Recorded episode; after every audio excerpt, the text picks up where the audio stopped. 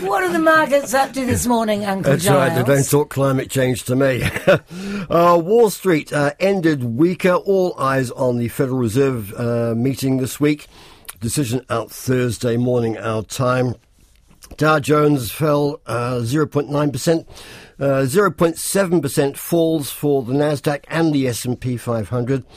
Our own top 50 index starts the morning 11,596. It dipped 20 odd points on Friday.